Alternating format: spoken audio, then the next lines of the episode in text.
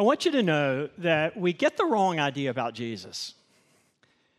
A lot of times we think that when we come to Jesus, uh, and if Jesus knew us, and if he knew our secret thoughts, and if he knew what we did, and if he knew our secret lives, that there would be in something in Jesus that would respond to us with disdain or condemnation, or Jesus would reject us, that Jesus wouldn't want to be with us or us to draw near to him. We get the wrong idea about Jesus. And I think we do that partly because this is sometimes the way we respond to other people. When we find out something about other people that is difficult or hard, sometimes it causes us to draw away from them and not to want to be with them. But what we're going to learn today is that Jesus, in actual fact, responds in just the opposite way. We think that Jesus uh, always wanted to pe- be with people that were totally like him, people who were moral and good and upright and virtuous. But what we're going to find today is that Jesus always gravitated toward people who were unlike him. And he looked with compassion and kindness and grace and mercy and love on sinners. So I'm renaming our uh, sermon, our Lenten sermon series, and thanks to Elizabeth Harrison, one of our volunteers who does our graphics.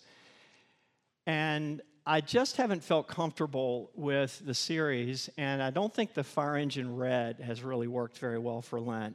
And so the new series is Trusting Jesus' Authority.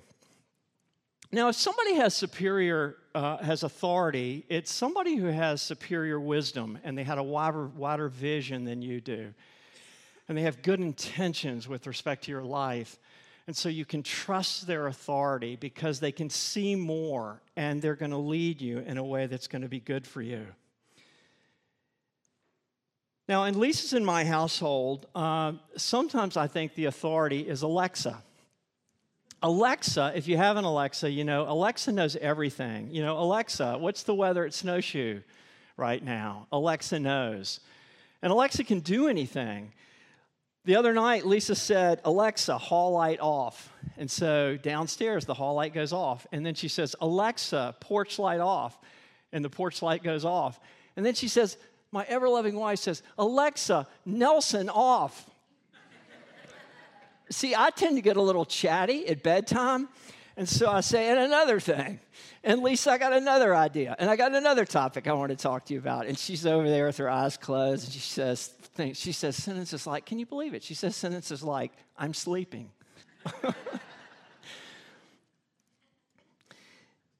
Well, Mark's Jesus arrives with power and authority. Mark wants us to know that. It's rapid action.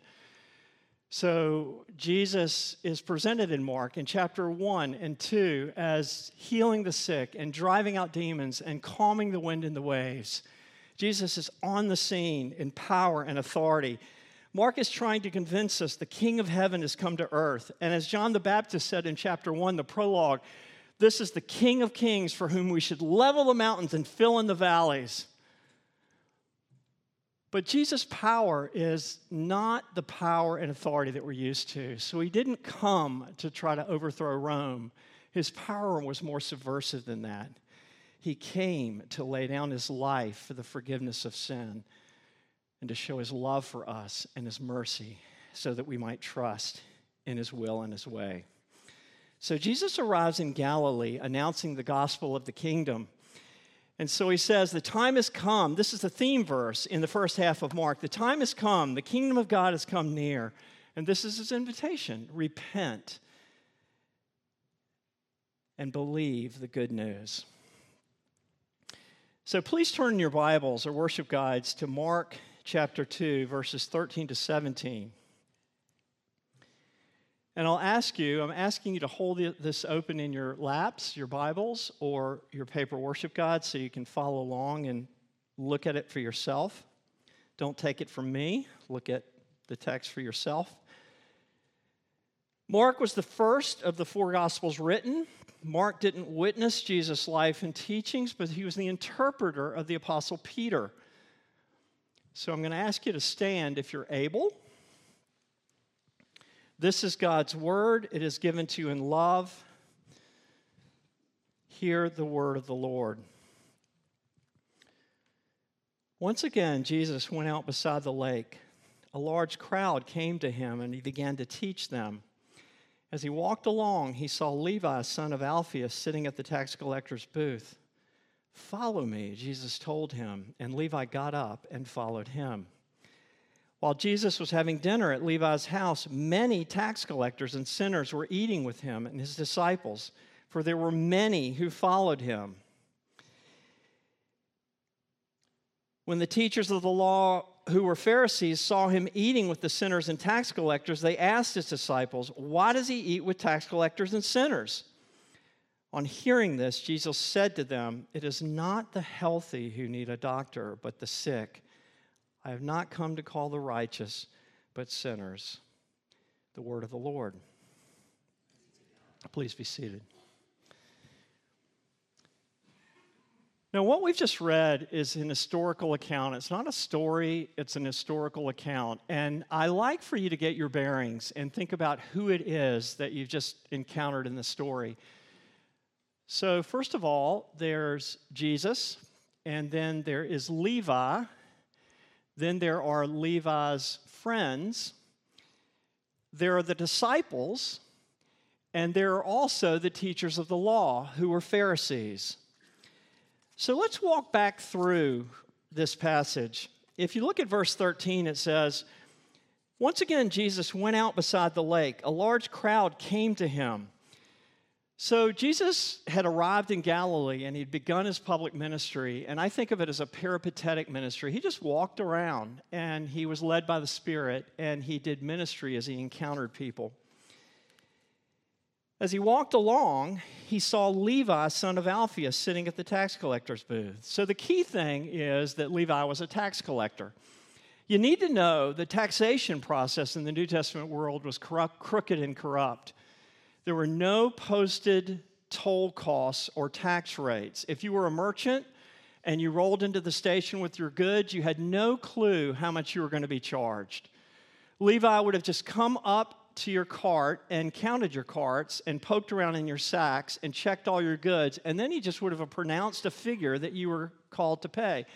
And you can bet that with all the tax collectors in Rome, Levi would have had an amount that he was paying to King Herod, and he would also be lining his own pockets. But despite, despite the corruption, if you were a merchant, you were at his mercy. Levi swindled poor people. He robbed good people of their hard-earned money. And there was nothing you could do about it because Roman soldiers were there to enforce whatever he said. And he was probably giving them money too on the side. So the point is, everybody hated tax collectors. They were traitors. It's been said that you would have responded to a tax collector in Jesus' day much like you would respond to teen trafficking today. So Jesus walks up to Levi. And so here we have this thing. What were the kind of people that Jesus would have associated with? Would he have always wanted to be pe- with people like him? No, Jesus seemed to always want to gravitate toward people who were unlike him. And so it's as if Levi makes a, I mean, Jesus makes a beeline for Levi. And what Jesus doesn't say to Levi is, "Give your money back." "And I'll receive you." And what he doesn't say to Levi is, "I know your thoughts, and I know what your life is like, and I know what you do in secret. So if you do X, Y, and Z, I'll be kind and gracious to you." Jesus doesn't say any of that. One of the surprising things about Jesus is he called people to follow him before they believed in him. And it's helpful for us to remember that sometimes. See, in verse fourteen, Jesus says, he just moves toward Levi, and he says to Levi this. He says, "Follow me." And Levi got up, and he followed him. So there's a sense. Mark is always trying to evoke, who is this man? In Mark chapter one, verse twenty-two, um, it says, Jesus spoke with authority, not like the teachers of the law, And I want you to hone in on this word authority. It's a word that originally means of the, that it literally means of the original stuff. And it comes from the same root as author. The point is that when Jesus spoke to people, he spoke with original rather than derived or borrowed authority. And so when, people, when Jesus would come up to a person like Levi, Levi must have experienced him as if Levi, as if Jesus was the author of Levi's story. He seemed to know Levi, and he speak, seemed to speak with authority about Levi, as if he was the origins of Levi's own life. And so Levi dropped everything and followed Jesus. So this was the way Jesus exercised his authority. People just experienced him as knowing more, as being part of the origins of their lives and the heavens and the earth. And I wonder sometimes what was going on in Levi. And the way I think about it is I can imagine that Levi had an ache in his soul. And I just want you to think about that. Levi was getting rich at his booth, uh, but there was probably something that was a discomfort and an unease inside. There was an emptiness. And we know what that's like. We can be sitting in church, but there's still something uh, that's an ache inside, and there's something that's out of joint, and there's something that we know is not as it should be. And so Jesus spoke to Levi with a new kind of authority and promise, and so Levi got up and followed him. So I think we get the wrong idea about Jesus and how he responded to sin and failing. We're sure Jesus is going to respond to people like Levi with condemnation and with uh, correction. But in fact, he responded to Levi with kindness and compassion. I also think we sometimes get the wrong idea about church. I was talking to my nephew this past week, and my nephew is not involved in church. He's thirty years old. thirty years old. And I asked him, in his opinion, why many young people weren't interested in church. And he said two things. First, he said that for him, his life is so fast, and it's very hard for him to prioritize the things that he knows would be most important for him. The second thing was he wondered out loud if, as he put it, hungover, broken people would be would feel welcome in church. To use his words, what would it be like if one Sunday morning on the back row there were twenty people just back from Vegas? And I've thought about that, and I've thought about, do we get the wrong idea about church? Who did Jesus hang around with? Who did he move toward? And who do we move toward, and how? You know, we say here, everybody's on the hospitality team at Community West, and we have to remember that embedded in the word hospitality is the word hospital. What would it be like for us to put the hospital back in our hospitality at this church? So let's go on. Verse fifteen, look with me at verse fifteen. While Jesus was having dinner at Levi's house, many tax collectors and sinners were eating with him and his disciples, for there were many who followed him. So who would be friends of a tax collector but other tax collectors? And sinners were simply those who were outside of the Jewish religious law. So you've got a house full of tax collectors, that is sinners, and others outside of the Jewish religious law. And it occurred to me that this is probably one of the earliest examples of the missional church. At Community West, we, we uh, embrace two strategies with respect to church. One of them is attractional, come and see, hear. The other one is missional, and that is we bring church to where you are. So Jesus wasn't having church in a synagogue, come and see, although he might. He was having church at Levi's house where he was, and he was convening all these people uh, there.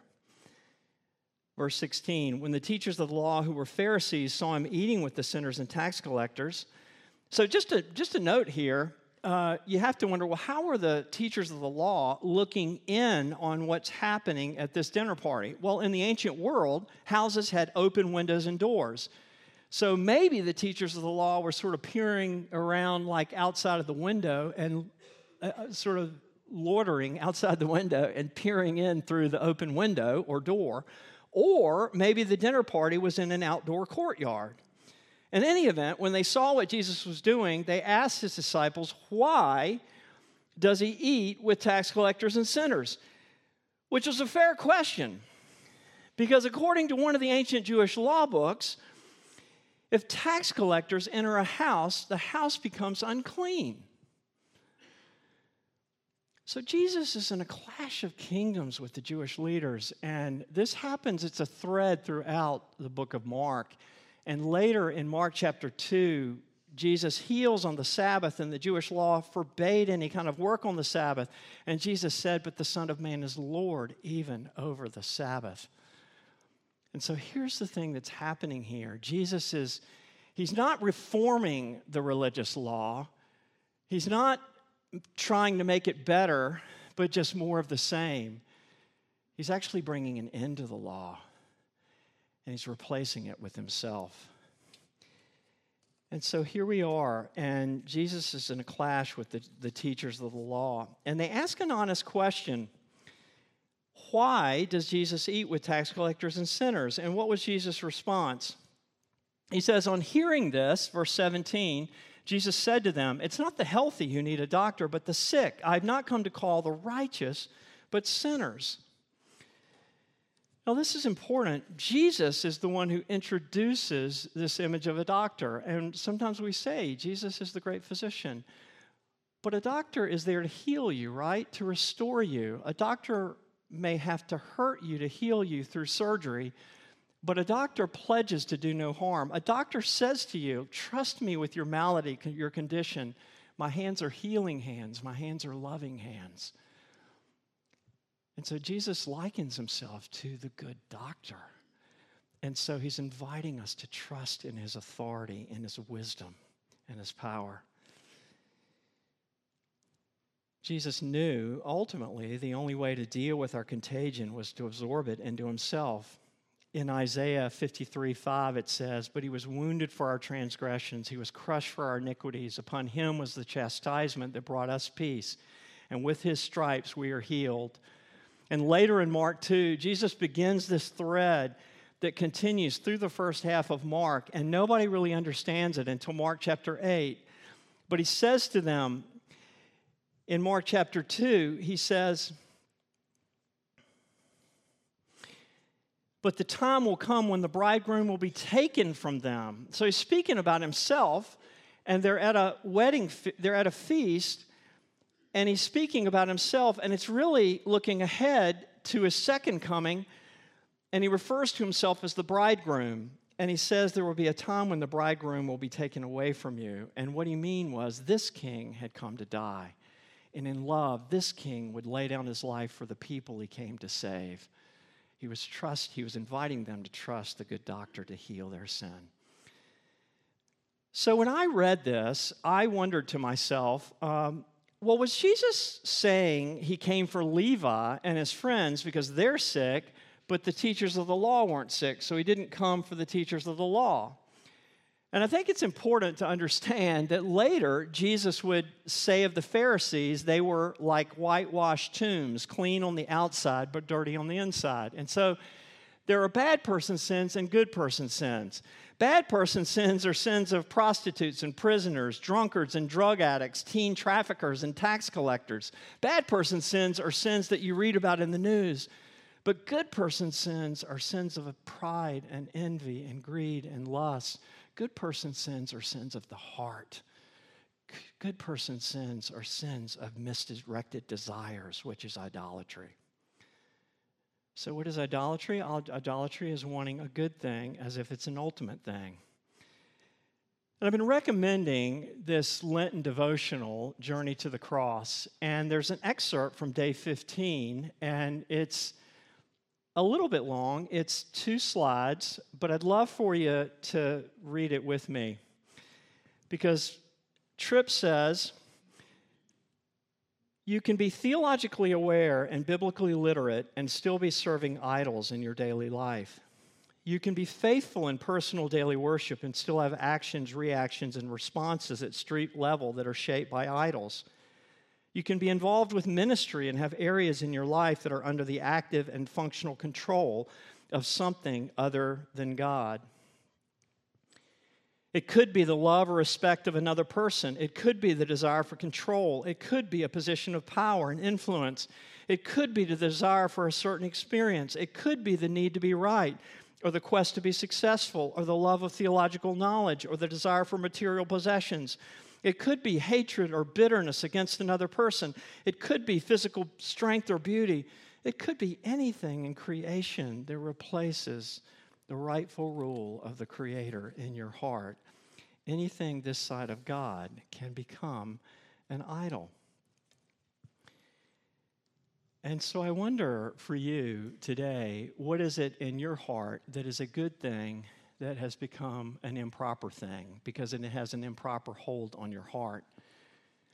See, we get the wrong idea about Jesus. We assume that he would not move toward sinners with compassion and kindness, and yet that's exactly what he does.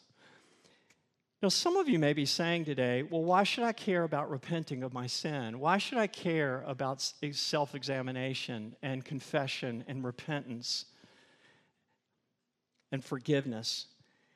And I would say to you, you know, start with the ache in your soul. Uh, start with there, where there's an unease or where there's dis- discomfort, where something in you isn't quite right, where the Spirit is sort of nibbling around the edges at something that's going on in your life. I'll share uh, a personal testimony. Yesterday, I worked out with Lisa and my sister an area of repentance that I had just a little niggling discomfort with in my own life. And the background is that I come from a family of, I'll call it, investors. My father would take me in his office when I was in high school, and we invested in my first stock then. Uh, and what little I had, um, I was learning to invest that and save that and try to grow that. And so I also have a business background and had a business degree in college, and this is something that I've been interested in, and others in my family have been also. But lately, I've started to feel uncomfortable with the amount of time that I've spent and just the research and all that goes in to that kind of thing. And I've just felt like it's had an improper hold on my life. It's just taken too much time, and it's been too much the way that I've been approaching it. And so I had to kind of come clean uh, with Lisa and worked out with her the change, a change of course in my life. And also yesterday, I was prompted by the Spirit um, to delete a game on my phone. And not all games are this way, but I just started to notice how much this game appealed to Lady Luck. And I started to fun- feel uneasy just about the overt messaging of the game. And Lisa would say how much time I was spending on the game. Um, But my experience of these things was that there was something that began to sort of niggle at me and nibble at my soul. It was a type of ache or unease, and I began to trust in the authority of my Savior to take me in a place, really a place of freedom. And so my experience of repenting of these things really has been freedom. Now, your testimony will be completely different, because there are as many ways that these things lodge in our hearts as there are people. And your ache or discomfort is going to look completely different than mine. But make no mistake, what ha- what's happening is the Spirit is freeing you when you trust in the good doctor's authority to heal you from sin. In the Beatitudes, I've been looking at the Beatitudes during Lent, and Jesus says, "Blessed are the poor in spirit, for theirs is the kingdom of heaven." That's Matthew chapter five, verse one. And I think what Jesus means is, if you want the doctor to heal you, you have to become poor. So if you maintain that you're okay and all is right with you, then nothing will ever happen in you. Nothing will ever change. But if you're willing to become poor and enter into your poverty and let the Spirit and somebody else show you your poverty, then that's the first step for becoming rich. You have to let the Spirit remove your blindness and show you your sin, which brings sorrow for sin, which is the second beatitude. Blessed are those who mourn, for they or you will be comforted. So we're trying to get into this at Lent. You know, Lent is a time when uh, for self-examination, for confession, for repentance, uh, for forgiveness, and we all need it. That's the point. Nobody is, is self-sufficient. Nobody is where the Savior wants us to be. And so he's gravitating toward us now, and he's knocking at the door to our heart, and he wants, he wants to say, I want to come in, and I want to heal you, and I want to change you. William Barclay writes, the one person for whom Jesus can do nothing is the person who thinks himself so good that he does not need anything done for him. And the one person for whom Jesus can do everything is the person who is a sinner and a failure and who knows it and who longs in his heart of hearts for a cure. So, Peg, I'll invite you to come up. We're about to move toward communion, and I want to create space for the Spirit to reveal the ache in your soul. And so I'm just going to create space for that. And what I'd love for you to do is just open yourself to this process of self-examination. And perhaps you would move on to confession and repentance and receiving the forgiveness that Christ offers. So let's create a little space as Peg leads.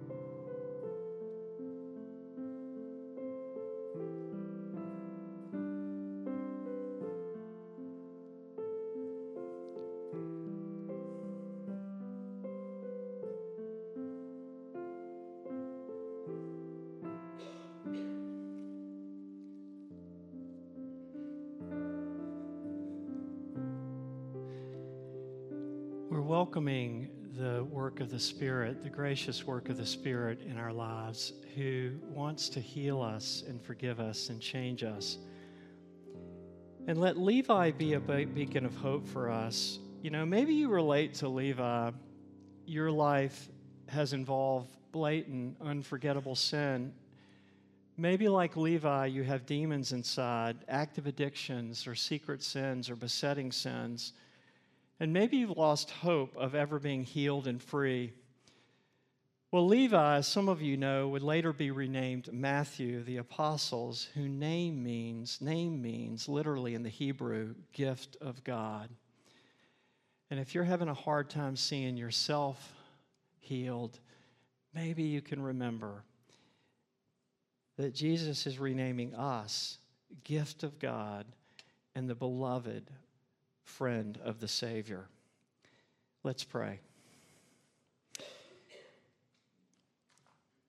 Spirit of God, search us and know our hearts. Test us and know our anxious thoughts. See if there are any offensive ways in us and lead us in the way everlasting. In Christ's name we pray. Amen.